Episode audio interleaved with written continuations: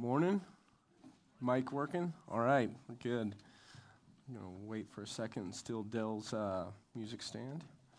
So, a little bit about me. My name is Josh Whitmire. I'm a resident at the uh, main at the um, Green Lake location. Uh, and basically, residency, I've talked to a few of those, is basically kind of like medical residency for doctors. I'm a first year pastor.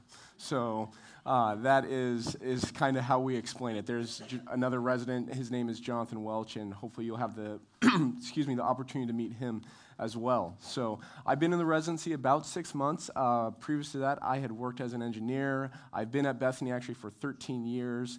Um, started attending there well in undergrad. So, but uh, I'm glad to have the opportunity to be with you today. Um, thank you again to Travis for the opportunity. And so let me pray and, and then we'll begin.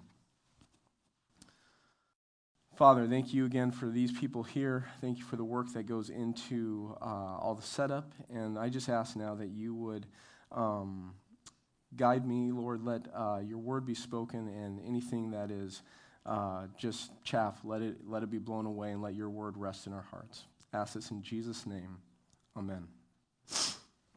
So, a few weeks ago, um, as I was, I was going to well, I went to bed and was unable to sleep, and so I was looking at my bookshelf for something to read, you know, something that I could read but uh, would bore me enough or, um, you know, wouldn't hold my interest too much that I could fall asleep to, and I picked up a cookbook little odd, I, I know, but I, I like to cook. I enjoy, I enjoy food and I like to cook, so it's a good combination. Uh, but I really enjoy just understanding how all the ingredients and all the processes that go into cooking go together to produce a meal. If you've ever seen um, Alton Brown or the show Good Eats, silly puns, quirky guy, looking into the science of how food works, that, that, that's who I'd want to be if I were a chef. So, anyways, um, I picked up I picked up uh, this cookbook and started reading, and this one revolves around the use of honey. And the cook or the chef in it describes her introduction to honey, and then describes her introduction into beekeeping. And she learns about the plight of bees and what's going on in our world with bees. And so she decides, I'm going to start keeping bees. So she gets two colonies of bees. Uh, from my understanding, if you've seen any sort of beekeeping or um, you know, they, you have your bee boxes, and then you have like a slat that goes down in, and so that's a colony of bees. And so she gets two colonies of bees. And she's in, in the Carolinas, in North or South Carolina, and so should be an okay climate, and bees die the first year. So she's not dismayed, so she then gets two more colonies of bees, tries again, die the second year. Little dismayed, but she's going to try again, but she writes that she's going to get some advice. So she gets some advice, and one of the first pieces of advice from someone who is much more the beekeeper than she is says, Your boxes are in the shade, they need to be in the sun. She had put her bee boxes in the shade because she was thinking, oh, hot climate, like I, you know, I would enjoy the cool shade, surely the bees would. Come to find out, no, the bees need sun. So she, she changes that around, puts the boxes where they're going to get sun and a few other things. And what do you know? Her bees don't die. So, and she gets honey the next year from the bees. And so the reason I, I, tell you that story is basically the bees, in order to produce honey, in order to produce fruit, they needed certain things to live. And that is uh, some of what we see in our uh, passage today. Jesus calls um, the disciples and us to himself and says, if you want fruit, you have to abide. And so, we're, as we look at these sta- I am statements of Jesus, eh, last week was the bread of life, so Jesus, the giver of life. And then today it's the true vine, and Jesus is the source of life. I also want to make sure that we have a clear word picture of the vine. Jesus is talking of the grapevine. And often, again, I went to Seattle Pacific University. They have ivy growing all over the campus, so I often think of like vines of these green climber plants that go all the way up buildings. No, the vine in this sense is much more of a like small trunk of a tree, and then out of that come branches, and then off of that comes the fruit. So just that's kind of more the picture. I don't know, maybe all of you knew that, but I did not. I uh, so that just helped me when picturing the vine as the source of life. Also, as we uh, are getting to uh, the observations that I come with today from the Word, um, I want to recognize that these are Jesus' last words. Uh, they come on his last night before the cross, and he knows this. And the correlation I want to make is that there, maybe you've heard of this idea of a last lecture. A lot of professors give talks titled The Last Lecture. Uh, professors at colleges are asked to consider um, what would their, consider their demise as uh, I have it here, and to ruminate on what matters most to them. And while they speak, uh, they're asked to say, what wisdom would they impart to the world if they knew it was their last chance? If they were to vanish, what would they want to leave as their legacy? And about 10 years ago, uh, a Carnegie Mellon professor of computer science, Randy Pausch, spoke at a last lecture, but he did not have to imagine the scenario because he had recently been diagnosed with terminal cancer. And it says that the lecture he gave, Really Achieving Your Childhood Dreams, wasn't about dying. Instead, it was a summation of everything he had come to believe. It was about living. These, th- what Jesus says here as part of his last lecture, he too is concerned with living. In an earlier teaching in John, in John 10, Jesus stated that he came that people may have life and have it abundantly. That life is life that only comes through being connected to him, and that's what he's concerned with. He's concerned with the disciples and their living, and concerned with us and our living. So, in the section of scripture that Travis read for us, I have three observations. Jesus' call is to abide. Two, abiding comes through obedience. And three, the result of obedience is joy. So, first observation Jesus' call is to abide. Verses 4 and 5 again. Abide in me, and I in you. As the branch cannot bear fruit of itself unless it abides in the vine, so neither can you unless you abide in me. I am the vine, you are the branches. He who abides in me and I in him, he bears much fruit, for apart from me, you can do nothing. Jesus is calling disciples to have his life in them, and the result of that life will be fruit. Without his life, there is no fruit. And fruit is not defined here in this passage, but biblically we understand fruit to be the actions and thoughts of a person or a group of people. You might remember in another teaching from Matthew that Jesus spoke of bad trees bearing bad fruit and good trees good fruit. But here there's only the one true vine and the branches. And so the only way of bearing fruit is via the true vine, Jesus. And so there is only good fruit. So the question for us is not bad tree or good tree, but rather connected to the vine or not connected. If connected to the vine, then good fruit, because the life giving ri- life-giving rise to that fruit is Jesus. If not connected to the vine, then there is no fruit to even speak of maybe some of you seen a bumper sticker, and, and this isn't the place to talk about bumper stickers and their use or not, but there's a bumper sticker that says no Jesus, no peace, as in K N O W, and no Jesus, N O, no peace. Similarly, here, it's kind of that idea of with Jesus, fruit, without Jesus, no fruit. So Jesus calls us to abide, pointing to himself as the source of life. And fruit will come as a result of being connected to him. And the fruit of the Christian life is the expressions of life that are the expressions of God's ways and God's life. Galatians 5.22 uh, is a well-known verse to, to those of us in the church that talks about the fruit of God's life, and it says it is love, joy, peace, patience, kindness, goodness, faithfulness, gentleness, and self-control. This is the life that Jesus desires for us to have, and that comes from being connected to him. Also, the, Jesus' call is to abide, and so we should understand what the word abide means. Common definitions are to remain or stay, um, that carry with it that connection of being connected. But also, there's also here, this word specifically is to be in close and settled union with Jesus. And settled union with Jesus means having settled that Jesus is Lord. One of my favorite childhood m- movies is Cool Runnings. So, all right, so I, I, feel like some of you know of that movie by the response. So, but for those of you who don't, it's, um, it, it, tells the it's loosely based on the first Jamaican bobsled team to go to the Winter Olympics in 1988. Uh, classic sports movie, underdog seeking respect and glory, character in need of redemption, life lessons about persevering. Uh, cheesy but good music. So, um, but it's it, so now there's my plug for the movie, which I didn't mean to do, but there's the plug. So, but I bring it up because it gives me the gives me this uh, this picture. So, bobsledding, if you're not familiar with it at all, is basically a sled race down an icy chute, and you have a team, and in this sen- this case, a team of four people, and they start off at the top, and they they push off, and then they all jump into their steel or aluminum sled, and they race down the mountain. And basically, it's just uh, you're, you're sledding down a mountain, though they do have a little bit ability to steer the sled. But the only one that has the ability to steer the sled is the driver.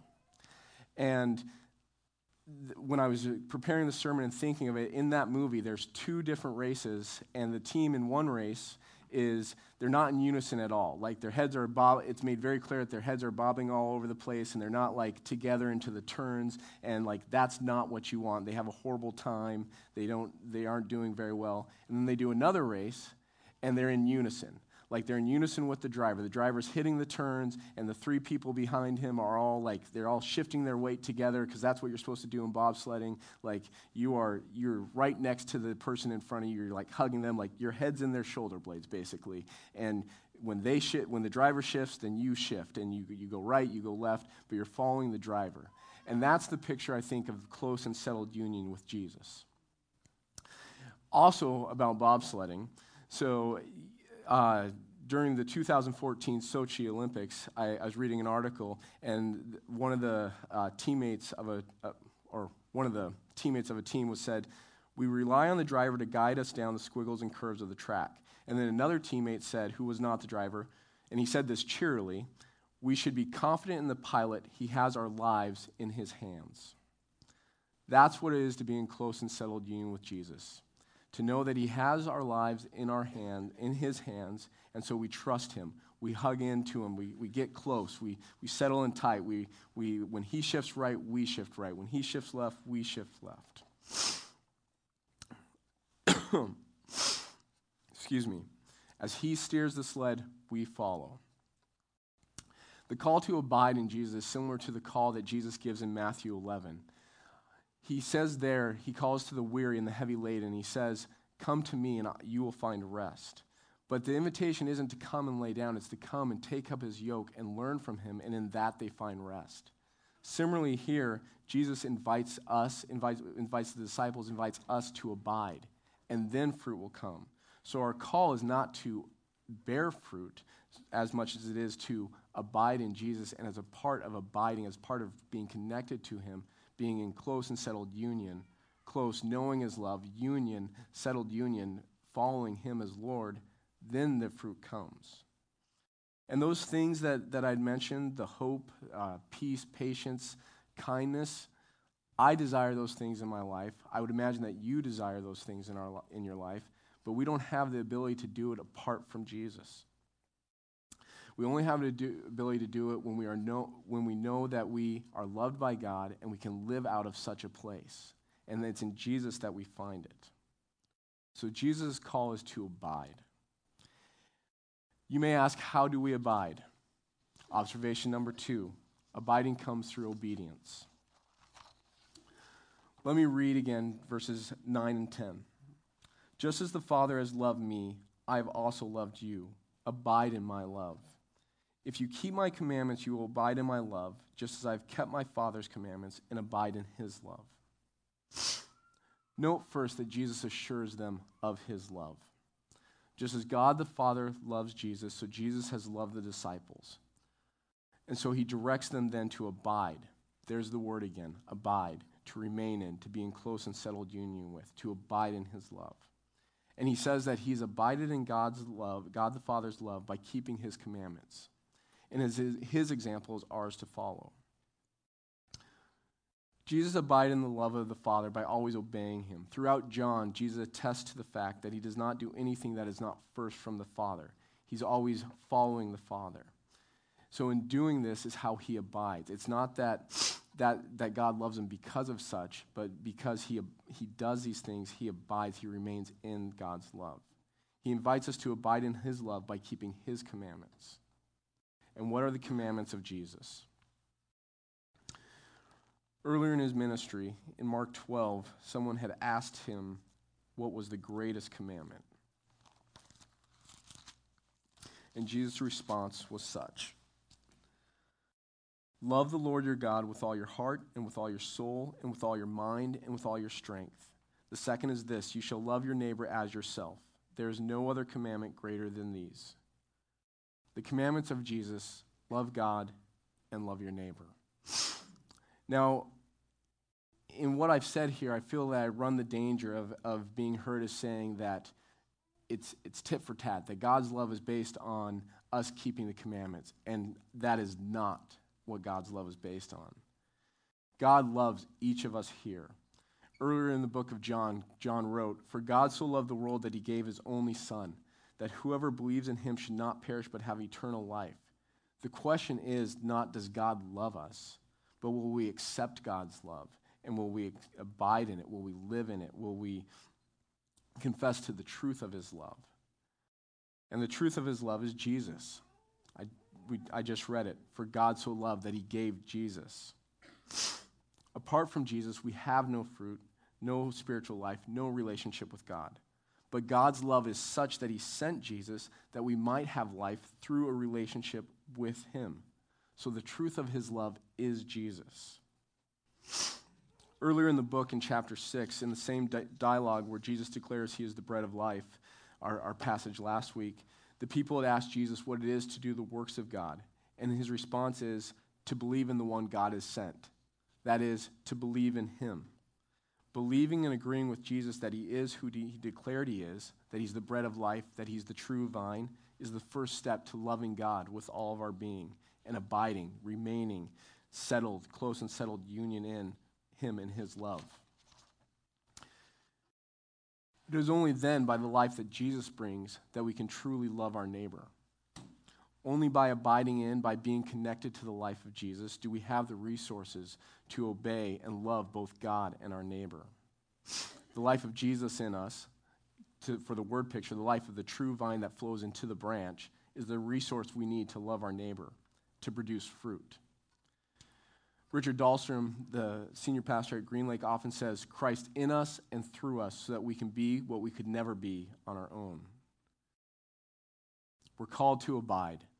Jesus tells us that abiding comes through obedience, and this is obedience acknowledging Jesus for who he is, the truth of God's love, sent that we might have life, and then by his life, loving our neighbor. Brings me to my third, third observation. The result of obedience is joy. The last verse of our passage today. These things I have spoken to you so that my joy may be in you and that your joy may be made full. The these things refer, is referring to what Jesus is speaking in this moment. And Jesus' concern is disciples' joy, and for that matter, our joy. Jesus is ref- saying that his joy, his delight, was in his relationship with God, which consisted in knowing the love of God and abiding in his love as he obeyed and followed him. That was his joy. In John 4:34, Jesus says that his food is to do God's will and accomplish God's work. Oswald Chambers, well known for his devotional My Utmost for His Highest, says about this verse The joy of Jesus was the absolute self surrender and self sacrifice of himself to his Father the joy of doing that which the Father sent him to do. This is the joy Jesus desires for his disciples joy that comes from living and loving, born out of an abiding relationship with God.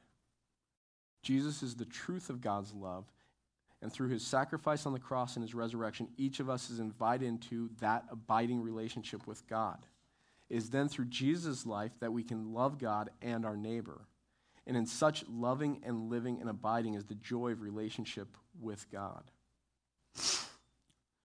Joy is born out of God's love for us and our response to it. The delight has to do with our relationship with God and not external circumstances. Is a joy that can come when you're on top of the world or when you're weighed down because the washer broke, or your children need you, or your spouse needs you, or your parents need you, or the world needs you, or all of the above, and there's no end in sight to it, and you are just feeling weary. We all have days and times that try and test us, but there is an abiding, a remaining, an assuring joy that comes from knowing we are loved by the Creator and Redeemer of the universe. One of the most beloved and well known hymns is It Is Well With My Soul. Horatio Spafford, the man who wrote it, wrote it during a time of great personal loss. He had suffered financial loss due to the Great Chicago Fire in 1871. And then in 1873, his wife and four daughters were sailing to Europe when their ship collided with another and went down. Only his wife survived. Still grieving, Horatio penned the words to hymn while sailing, sailing to meet his wife. Speaking of knowing both peace and sorrow, he states in the hymn, Whatever my lot, thou hast taught me to say, It is well, it is well with my soul. He wasn't saying that he wasn't grieving, he wasn't saying that life hadn't been hard, but he was saying that he had a deep, abiding relationship with, the, with, with Jesus Christ, and that that gave him hope. That, that, that there was still a piece of delight in his life. Remember, this is part of Jesus' last lecture. He knows the greatest joy and desires that all may know it. So he's telling his disciples these very important things that concern not just physical life, but the inner life, spiritual life. And he calls them, he says, abide. And then how do we abide? Abiding is through following him. And he tells us all this because he desires our joy. He's not telling us this because he desires to keep us in line or he's on a power trip. He tells it for, to us for our joy. And you'll note that the followers of Jesus caught this, this same note of desiring others' joy. In the book of Acts, the Apostle Paul stands before King Agrippa at the end. He's been captured on certain charges, and he's brought before this king, and he's going to make his defense. And so he makes his defense and tells of his conversion story. And, and then at the very end, these are Paul's words to King Agrippa I would wish to God that whether in short or long time, not only you, but also all who hear me this day might become such as I am. And then he winsomely adds, except for, he ch- except for these chains. Paul desired that King Agrippa, that all who were there might know the joy that comes from a, from a relationship with Jesus, that might know the joy that comes from knowing his, his love, from abiding in that love, except for the outer circumstances of his chains. Paul was a self confessed murderer, but he knew the abiding love of God through Jesus. Remember the bees? Honey was a sign that they were alive. Jesus' call to us is to abide, to know his life, and the fruit will come. What is your step today? Remember the, the bobsled team? And abiding and being in unison and being in unison with the driver and shifting right when the driver shifts right and shifting left when the driver shifts left. The driver for us is Jesus. Maybe there's a step to take you so you're just a little bit closer and a little more in settled union with Jesus today. Perhaps your step is simply to express the joy that you know comes from, a, from your abiding relationship with Christ, that others may see it. The band's going to come now, and we're going to sing again. And as they do, I, I ask you just to consider praying uh, and asking God what your next step may be concerning abiding today.